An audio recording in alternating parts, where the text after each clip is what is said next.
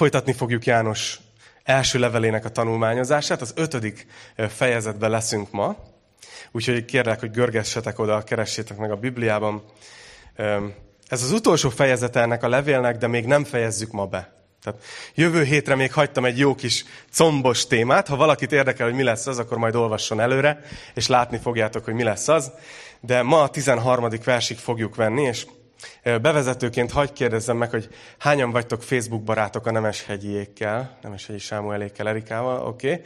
néhányan. Nem tudom, hogy láttátok ezt a videójukat hét, hét elején, Johanna és a paradicsomleves, hogy így tudod, először így ott, ott ül, és és így tudod, így fordítja el az arcát, hogy ő ebből nem kér, és aztán egy elsötétül a kép, ki van írva, hogy két perc múlva, és két perc múlva pedig így tudod, így nem győzi enni, enni a, a paradicsom levest, és itt tudtuk meg, hogy a Sámuelnek vannak rejtett ajándékai, most, hogy nincs bent a teremben, most merek erről beszélni, úgyhogy majd videó szerkesztésre bevonjuk őt feltétlenül, mert megcsillogtatta a tehetséget, de tudjátok, lehet, hogy így vagytok ti is egy kicsit János apostolnak ezekkel a visszatérő témáival, mert biztos láttátok, hogy olyan ez a levél, levél, hogy szinte az első fejezetben előveszi az összes témát, amit utána érinteni fog.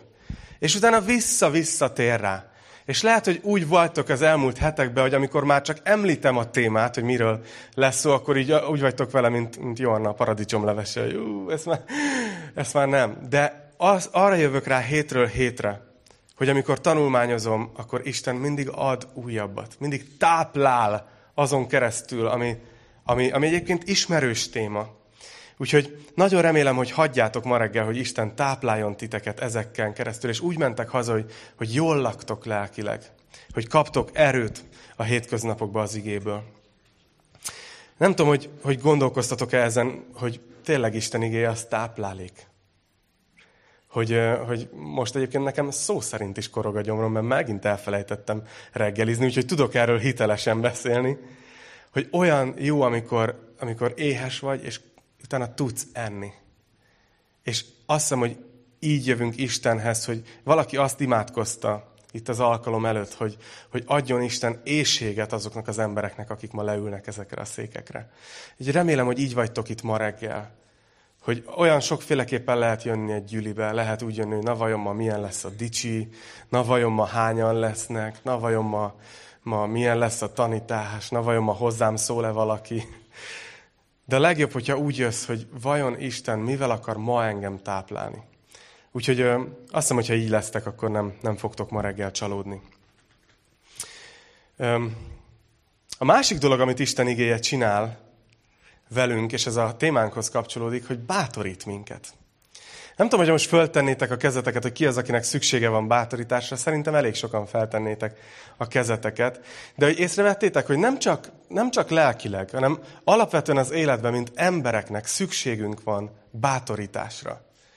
És um, éppen, nem tudom, ez kicsit ilyen kulisszatitok, hogy, hogy én néha elbátortalanodok így a szolgálatban, mert hogy az történik, hogy, hogy ugye csináljuk hétről hétre, én is igyekszem felkészülni, eljövök, elmondom, és amikor egy gyülekezetben tanítasz, nem tudom, 6-7 éve, akkor az emberek már nem fognak jönni minden héten, és azt mondani, hogy figyelj, jó volt, jó volt ez a dolog. Meg nem is, nem is azért csinálom, hogy jöjjetek, és mondjátok, de néha elbizonytalanodok, amikor már úgy hetek óta senki egy szót sem szól, hogy van értelme ennek, amit csinálok. És múlt héten erről beszéltünk az Enivel a kocsiban, hazafele érsek csanádról, és nem is tudtam, hogy közben már ezekben a percekben valaki itt a gyűliből írt nekem egy üzenetet, és egy ilyen bátorító üzenetet.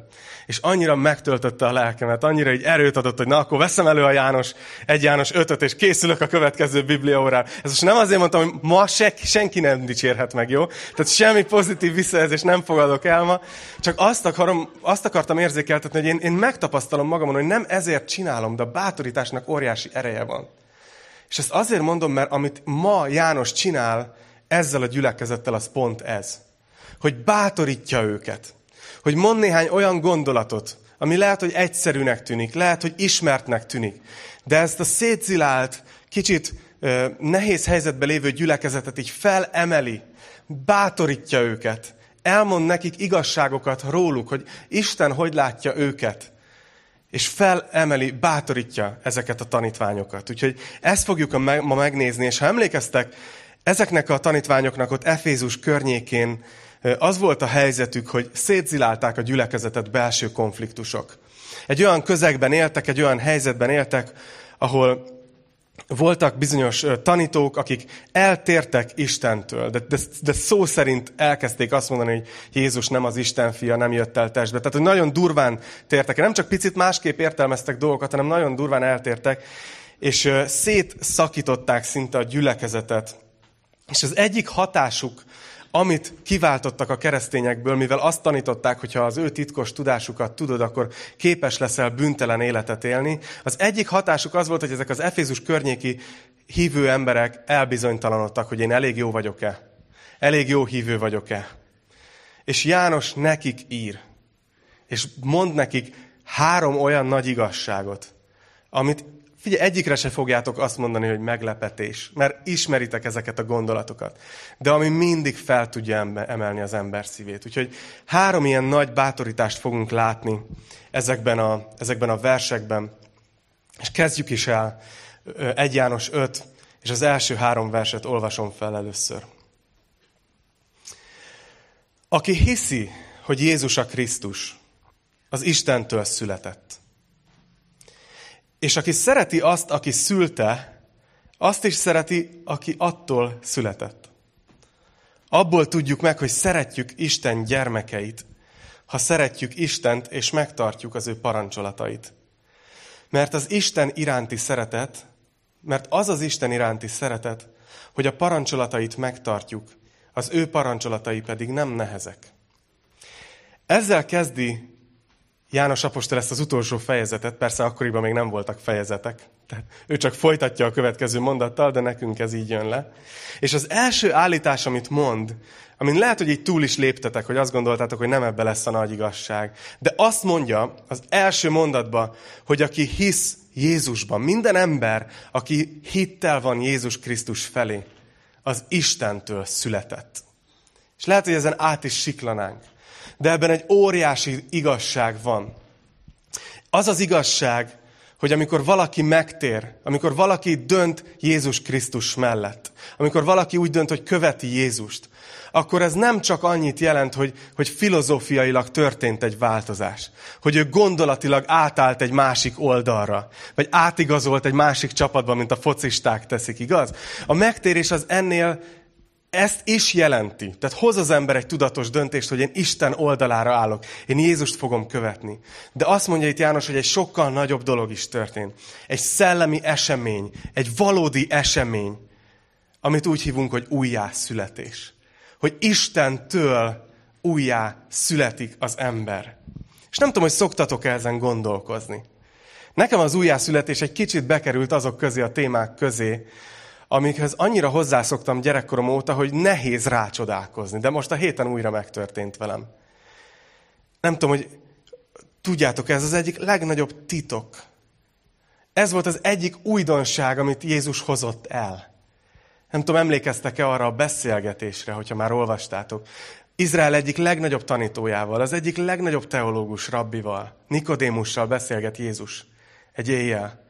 És azt mondja ennek az idős és képzett és nagyon nagy tiszteletnek örvendő rabbinak, hogy újjá kell születned, mert különben nem látod az Isten országát, nem fogod látni az Isten országát.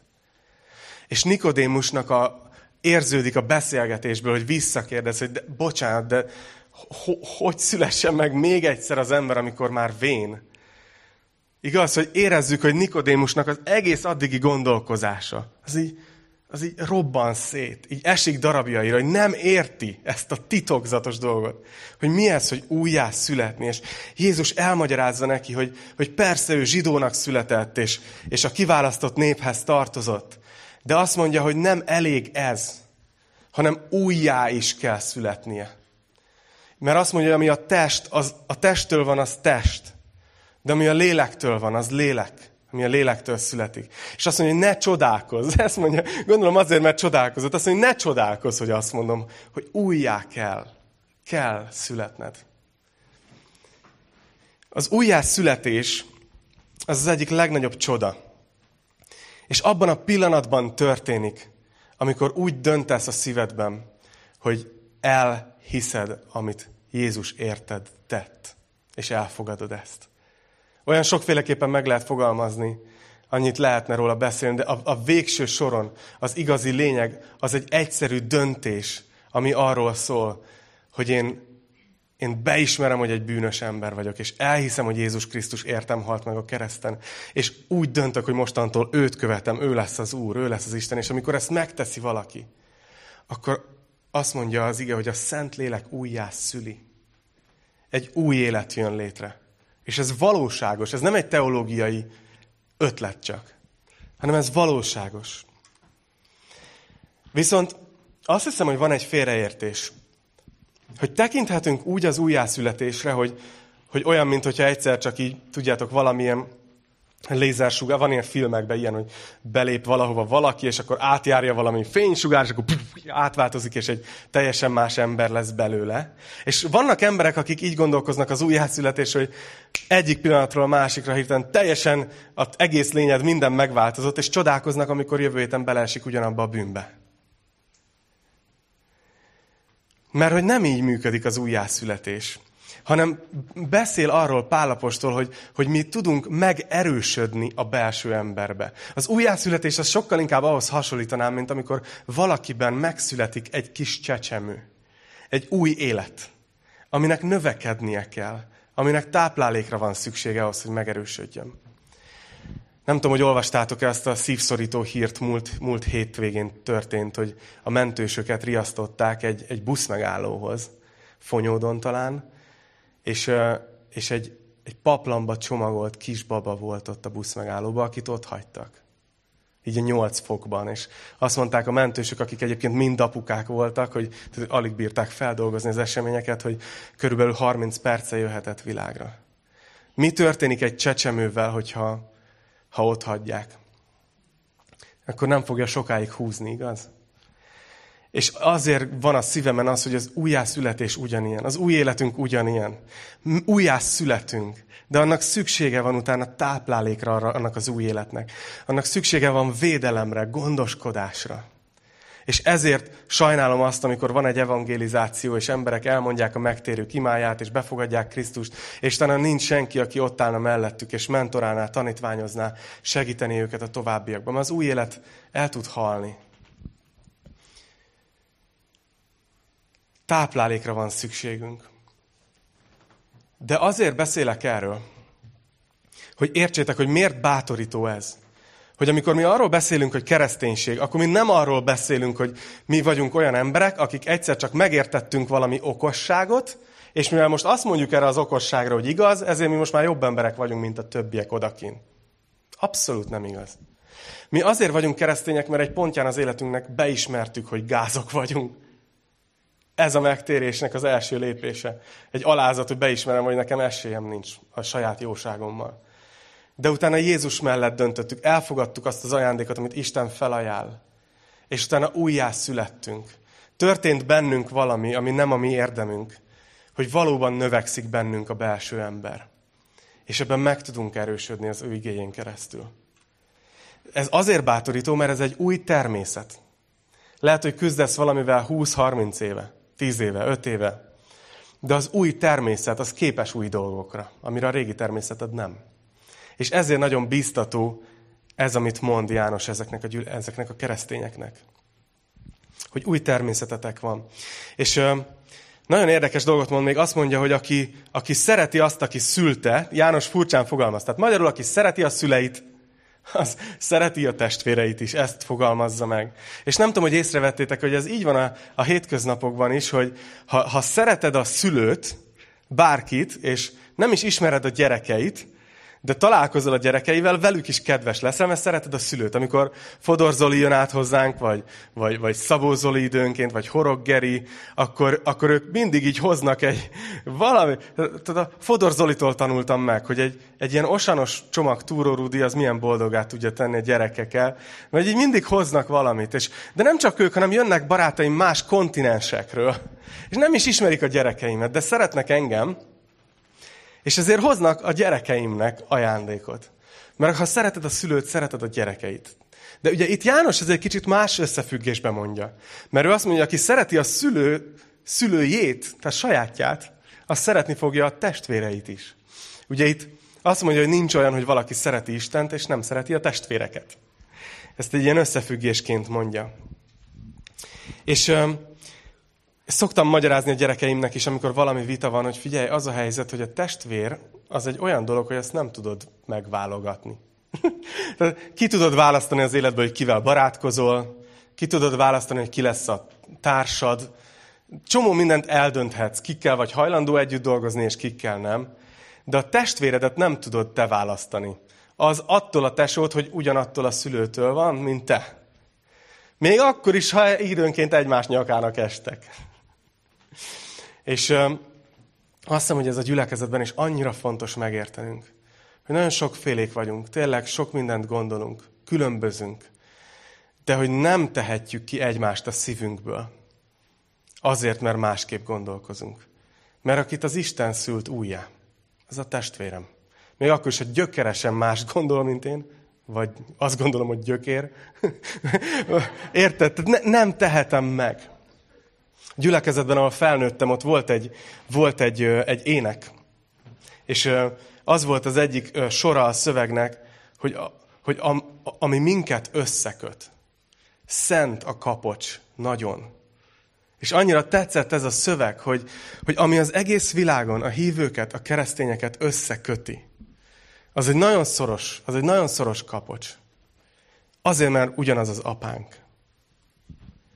És azt mondja János, hogy az a tesztje, hogy, hogy szereted Istent, hogy, hogy megtartod a parancsolatait. Na ez mit jelent?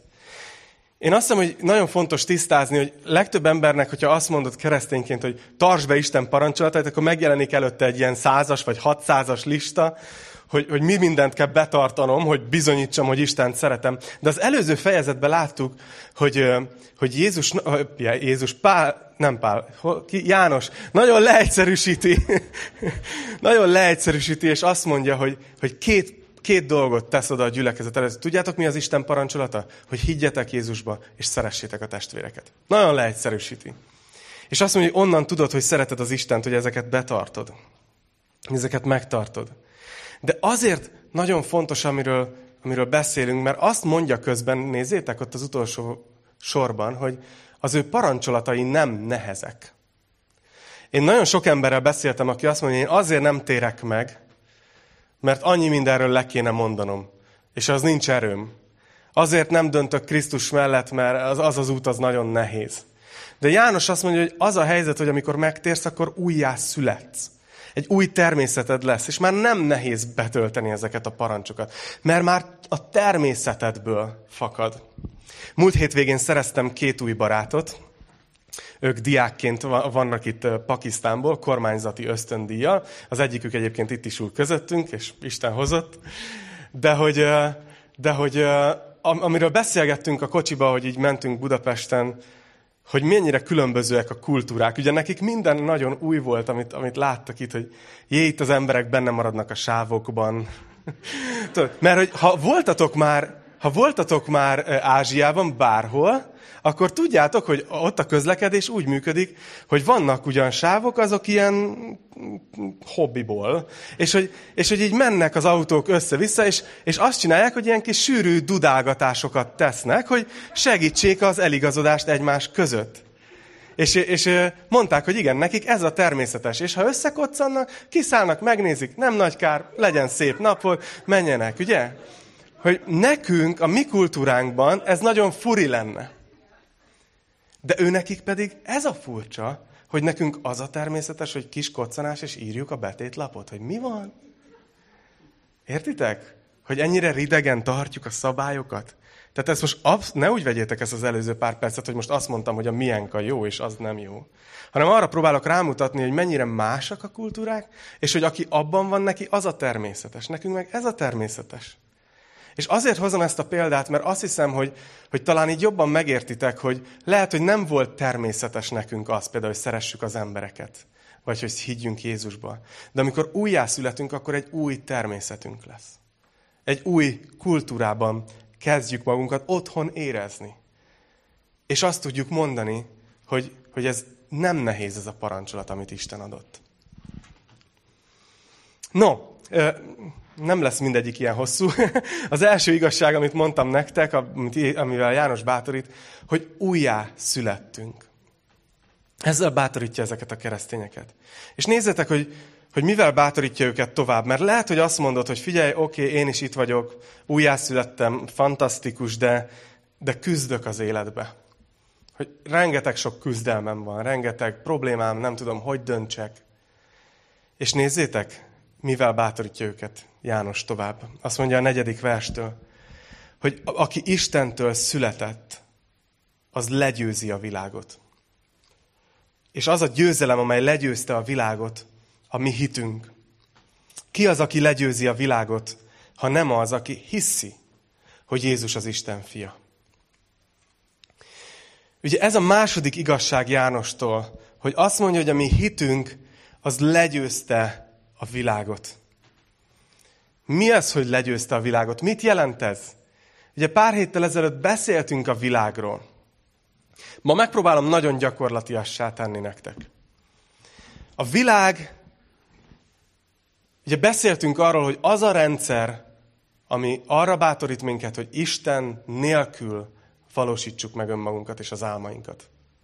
Ez történt már Bábel tornyánál, ez történik azóta is. És ebből fakad egy csomó olyan dolog, amire azt mondják sokan, hogy világias. De a gyökere ennek a gondolatnak abban van, hogy Isten nélkül boldogulj. Ez a világ. És ha, ha én nagyon gyakorlatiassal szeretném tenni nektek, beszélgettem egy, egy pár misszionáriussal, akik egy olyan, egy olyan szolgálatban vannak, az egész világon indítanak ilyen csapatokat, direkt olyan fiatalokkal foglalkoznak, hogy próbálják elérni őket az evangéliummal, akiknek eszük ágába se lenne belépni egy gyülekezetbe. Tehát, hogy ez a teljesen egyháztól elidegenedett, az ott nektek biztos nagyon jó, ott a szent klubotokban, de így köszi. És ők rá vannak ö, ö, specializálódva, hogy mi a gondolkozása ennek a generációnak. És azt mondták, hogy ma az egész világon, teljesen mindegy, hogy New Yorkban vagy, Budapesten vagy, ö, ö, Abu Dhabiban, akárhol, a fiatalok ugyanúgy gondolkoznak. Ugyanazok a gondolati sémák határozzák meg a világképüket az, az egész létezésüket. És ők, ők azt mondják, hogy, hogy van egy néhány hazugság, amit így elhitt a mai ember. És most elmondok egy párat, elmondom, hogy hova vezet, és utána visszahozom a Jánosi gondolathoz, hogy ez, ez mit jelent, hogy legyőztük a világot. Azt mondták, hogy, hogy ma az uralkodó gondolkozás a fiatalok között, és itt ültök srácok hátul, simán lehet, hogy fölismeritek, ahogy az osztálytársakkal beszéltek, hogy ez van tényleg. Hogy az egyik, egyik ilyen hazugság, amit ma elhisznek az emberek, hogy csak abban lehetünk biztosak, amit látunk. Amit meg tudok fogni, amire utána tudok keresni a Google-ön, ami, az létezik. És ezért abban nem lehetsz biztos, amit nem látsz. És ezért jutnak el oda például, hogy nem teszik már fel az élet nagy kérdéseit. Hogy miért létezem, hogy, hogy mi az élet értelme. Mert arra tudják, hogy eleve nem fognak megfogható választ kapni, így gondolják. Mert elhitték ezt a hazugságot, hogy csak az van, amit látunk. Egy másik nagy hazugság, ami át és átjárja a mai társadalmat. Csak hallgassatok bele egyszer a Petőfibe. Tényleg. Vagy kapcsoljátok be a Spotify-on a Top Hungary tehát playlistet, és az fog belőle kijönni, hogy véletlen műve, hogy itt vagy. Hogy igazából nincsen célja a létezésednek, hanem csak így, így alakult. Hogy ide pottyantál a, a világtörténelme, a világegyetembe, de hogy, de hogy a véletlen műve, hogy itt vagy. És hogy ez, ez egy elviselhetetlen gondolat egy ember részére, és ezt egy harmadik hazugsággal orvosolják. Hogy azt mondják, hogy de nem baj, érezd jól magad, minden rendben lesz. Igaz? Rakjál filtert az Insta posztodra, és éld az életedet. Ma minden rendben lesz. A további hazugság. Nem számít, hogy mit hiszel, csak higgy valamiben. Higgy a hitben. Mindegy. Higgyél valamiben. Nem számít, hogy miben hiszel. És ami nagyon érdekes volt az ő kutatásaikban, és annyira szeretem ezeket az ilyen embereket, hogy, hogy beszélnek ilyen statisztikákról, és Nem azt látod, hogy ilyen farca mondják, hanem hogy a szívüket el, összeszorítja. Hogy mindeközben a mai generáció az, aki hihetetlenül magányos, mert ugye, hogyha az lehetsz, aki csak akarsz lenni, és nem számít, hogy mások mit gondolnak, akkor előbb-utóbb egy magad körülforgó kis valaki leszel, és nagyon magányos leszel. A mai generációban iszonyatosan erős a szorongás. Nagyon erős az öngyilkosságoknak az aránya, és egyre növekszik. És egy ilyen full céltalanságban él rengeteg ember. Fiatalok, középkorúak is. Szóval, hogy az a nagy szabadság, hogy te bárki lehetsz, bármit tehetsz, bármiben hihetsz, bárhogy viselkedhetsz. Ez a nagy szabadság, ez ide, ide vezetett. A világnak ez az eredménye. És talán így most már jobban megértitek, hogy miért mondja azt János, hogy a, hogy a mi hitünk, ha valaki egyszerűen hiszi, hogy Jézus az Isten fia, az legyőzi a világot.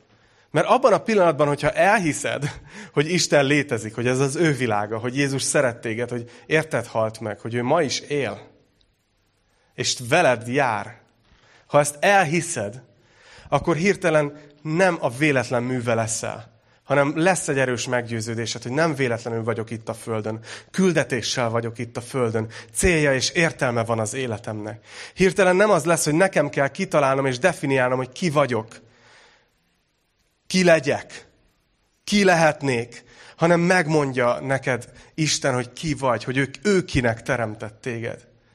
Hogy hirtelen nem leszel ott, hogy mindegy, miben csak higgyél, hanem van egy személy, aki a bizalmadat kéri.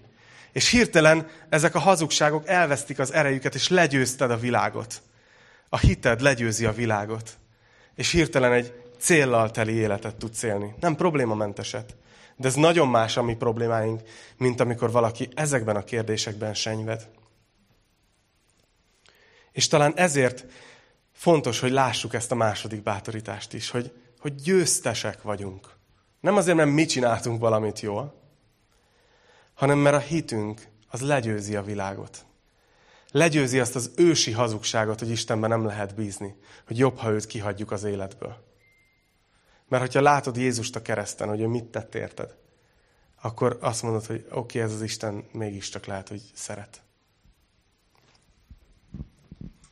Na néhány bonyolult vers következik. Kérem, hogy ne kapcsoljátok ki az öveket.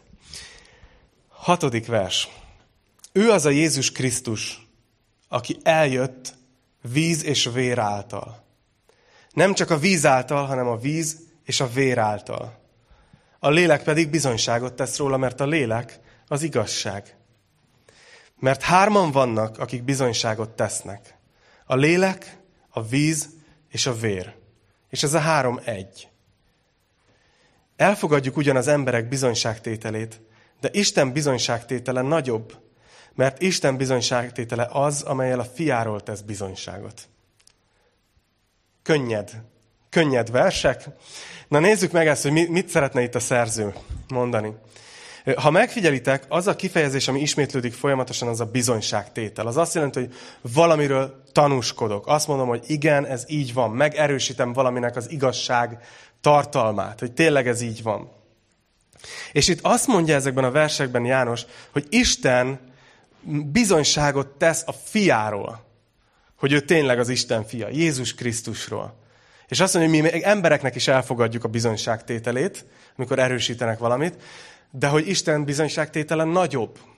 És azt mondhatod, hogy jó, hát ez idáig értem, de mi ez a víz, meg vér, meg három, meg egy, meg nem csak víz, meg vér, hanem még lélek is. Tehát mi, mi, miről szól ez? Azt hiszem, hogy amit itt János csinál, az nem más, mint hogy teljesen szembe megy azzal a tévtanítással, amivel ott támadták a gyülekezetet. Ugye, ha emlékeztek, ezek a dokatista tévtanítók azt hozták be, hogy Jézus nem jött el testben. Hogy a, a születése se volt igazi, a kereszthalála se volt igazi, és hogy ő maga is csak egy ilyen fantom volt, ahogy élt az emberek között. És gyakorlatilag azt mondja itt János, hogy Jézus eljött víz és vér által. Olyan, mint hogyha több értelmezés van, és el is fogom nektek mondani. De olyan, mint hogyha keretbe foglalná Jézus életét. Ugye, hogy ő tényleg víz által jött el. Ő valóban fizikai emberként az anyamékből megszületett. És ott van az élete végén a vér. Hogy ő nem csak látszatból ment a keresztre, hanem valóságosan megtört a teste és kifolyt a vére. Hogy ő így jött el, a víz és vér által. Vannak, akik a vizet másképp értelmezik. A vérről mindenki egyetért, hogy ez a keresztre utal. De van, aki a, a vízre azt mondja, hogy ez lehet, hogy a Jézusnak a bemerítkezése. És ez is teljesen rendben van. A lényeg, amit hangsúlyoz János, hogy Jézus tényleg itt volt, és fizikai testben volt itt, és Isten bizonyságot tesz róla, hogy ő a fia. És utána azt mondja, és a lélek is bizonyságot tesz. És az viszont tényleg ott történt, amikor ott állt keresztelő János mellett Jézus, és bemerítkezett, és leszállt rá a lélek, láthatóan galamb formájában, és azt mondta, hogy ez az én szeretett fiam, akiben gyönyörködöm. És ezért mondja János, hogy, hogy így jött el Jézus, hogy húsvér ember volt, és hogy bizonyságot tett róla Isten. És azt mondja, hogy ez a három dolog, a születése, a kereszthalála, a bemerítkezése, mind-mind-mind ugyanarra mutat, hogy ő a Krisztus. Ő a Krisztus. Tényleg Isten fia. És lehet, hogy azt mondod, hogy ez nagyon ilyen teológiai kukacoskodásnak tűnik. De nézzétek, hogy elmondja a következő versekben, hogy ez miért fontos. Hogy mi is ezt aláírjuk el, amit Isten mondott Jézusról. Azt mondja, hogy aki hisz az Isten fiában, tizedik vers, abban megvan ez a bizonyságtétel. Aki nem hisz Istennek, az hazuggá teszi őt, mert nem hisz abban a bizonyságtételben, amelyel Isten bizonyságot tesz a fiáról.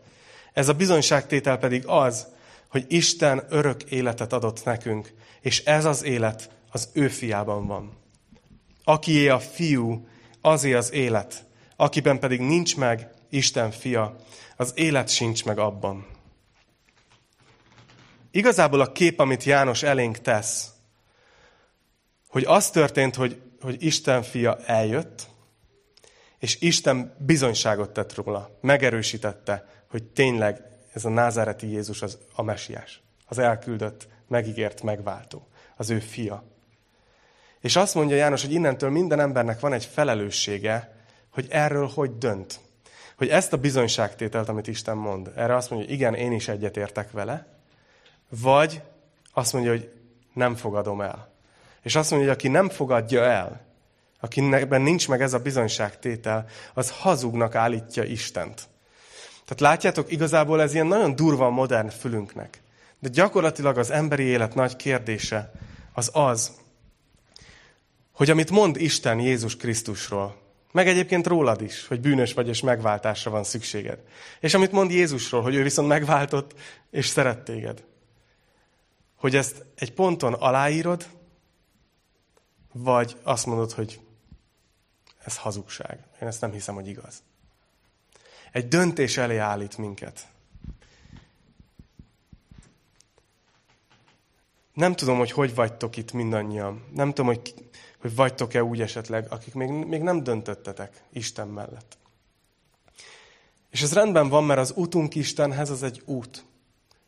Azt értem ez alatt, nem ilyen modern, progresszív teológiásan értem, hanem azt értem ez alatt, hogy tudom, hogy egy ember életébe sokszor ideig tart, mire tényleg eljut oda, hogy meggyőződik ennek a hitnek az igazságáról.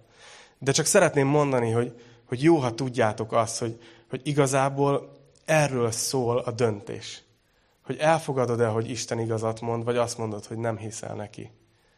És bátorítalak, hogy, hogy higgy hogy bízz meg Istenben.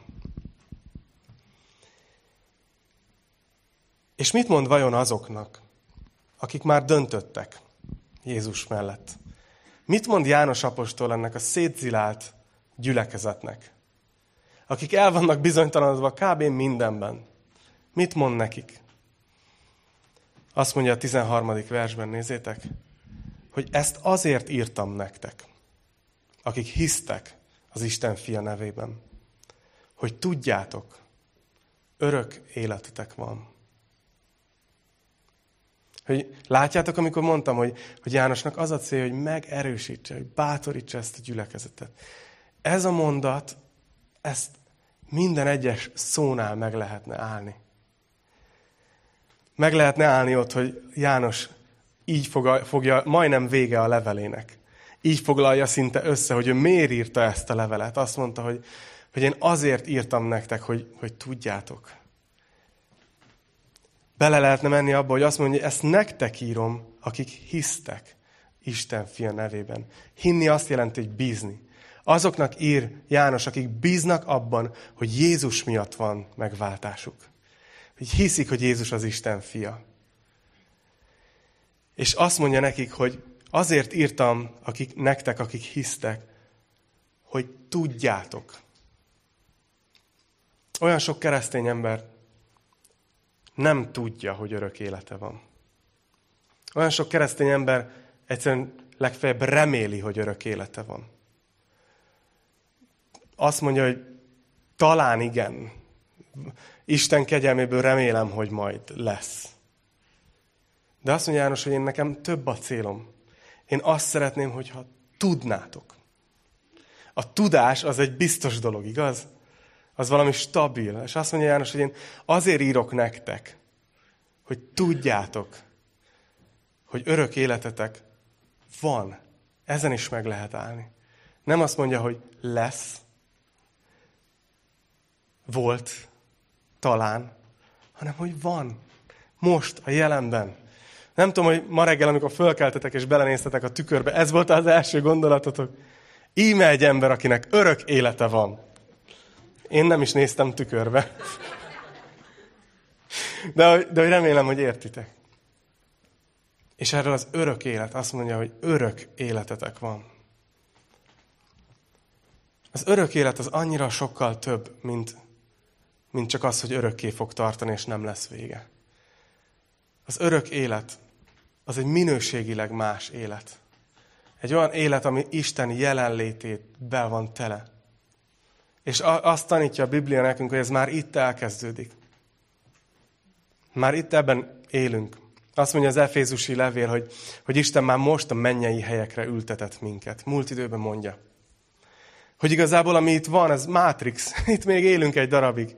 Jó a grafikája ennek az életnek. De ez, ez olyan, mint az M3-as bevezető szakasz, amikor Debrecenbe mész. Ez, ez, ez itt egy kis szakasz, ez az élet. Nekünk örök életünk van.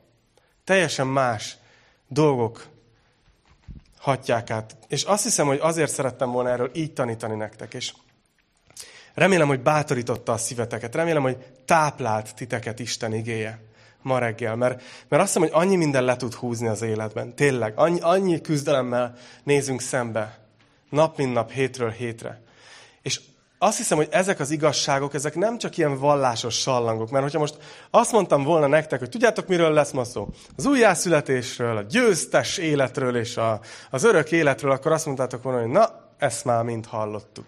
De szükségetek van arra, szükségem van arra, hogy újra és újra halljuk, hogy megerősítsen, mert ez az, ami följebb emel egy, egy fél méterre, ahogy éljük az életet.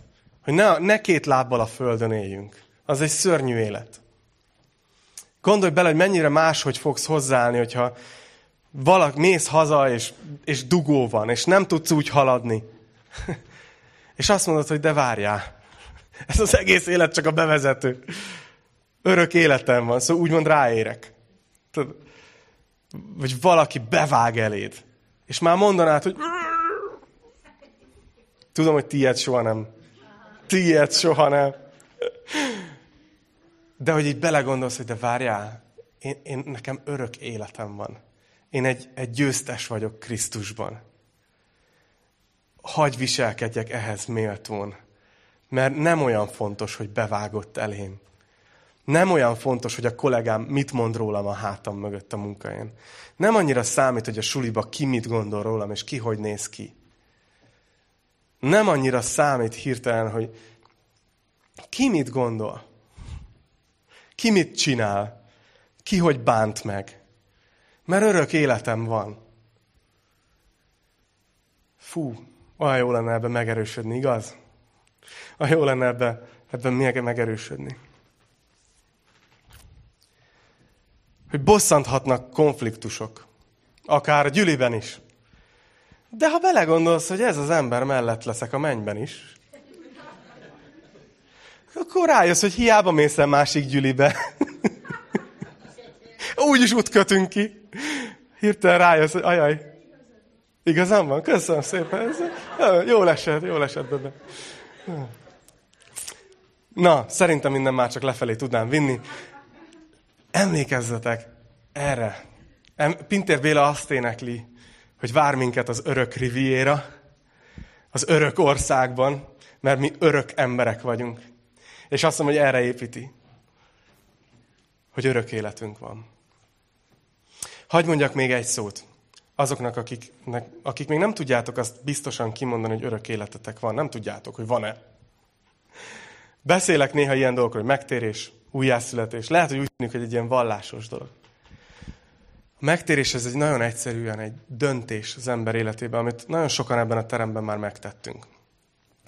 Arról szól, hogy az ember oda megy Isten elé, nem kell ezt látványosan, nem kell bizonyos konkrét szavakkal, hanem a saját szavával, amikor az ember oda megy Istenhez, és azt mondja, hogy értem az üzenetedet. És beismerem, hogy bűnös vagyok. És kérlek, bocsáss meg. És odadom az életemet. Most téged foglak mostantól követni. Te leszel az Úr. És azt mondja az ige, hogy olyan Isten, mint hogyha lenne egy ilyen nagy pecsétje abban a pillanatban, amikor egy ember ezt hajlandó megtenni, akkor Isten ráüt egy pecsétet, és azt mondja, ez az ember, ez az enyém. És onnantól veled jár, akár merre visz az utad, akármilyen nehézségek jönnek, nem leszel benne egyedül. És a legjobb dolog, hogy az örök életnek be beletartozik, hogy a halál után is van menny. És mi oda tartunk. Úgyhogy uh, szeretném kérni a dicsőítő csapatot, hogy gyertek, így az, az Isten tisztelet végén úrvacsorázni fogunk, mint minden alkalommal. És lehet, hogy az úrvacsora is néha úgy tűnik, hogy, hogy ilyen minden héten csináljuk, kérdezik emberek, hogy nem-e válik rutinná, és én nagyon remélem, hogy nem. De tudjátok, csak rajtunk múlik. Arra biztatlak titeket, hogy most, ahogy, ahogy majd körbe megy a tálca, rajta van a szőlőlé, rajta van a pászka, ami Krisztusnak a megtört testét, és a kifolyt vérét jelképezi. Amiről azt mondja az ige, hogy ez az új szövetség. Hogyha hiszel Jézus Krisztusban, és döntöttél már mellette, akkor nyújts ki a kezed, és vegyél ebből az úrvacsorából. És utána arra biztatlak, hogy ne kapd be egyből, ne idd meg egyből, hanem egyszerűen csak tartsd a kezedben egy picit. Imádkozz az Úrhoz, akár egyedül, akár a melletted ülő emberrel. És egyszerűen emlékezz erre, hogy, hogy ezt mondja az ige, hogy te újjászülettél. Hogy te győztes vagy, a te hited legyőzi a világot, legyőz te a világot. És hogy örök életed van. És hogy ez nem tőled van. Nem azért, mert te jól csináltad a dolgokat, hanem kegyelemből, hitáltal. Úgyhogy így fogjuk úrvacsorával zárni.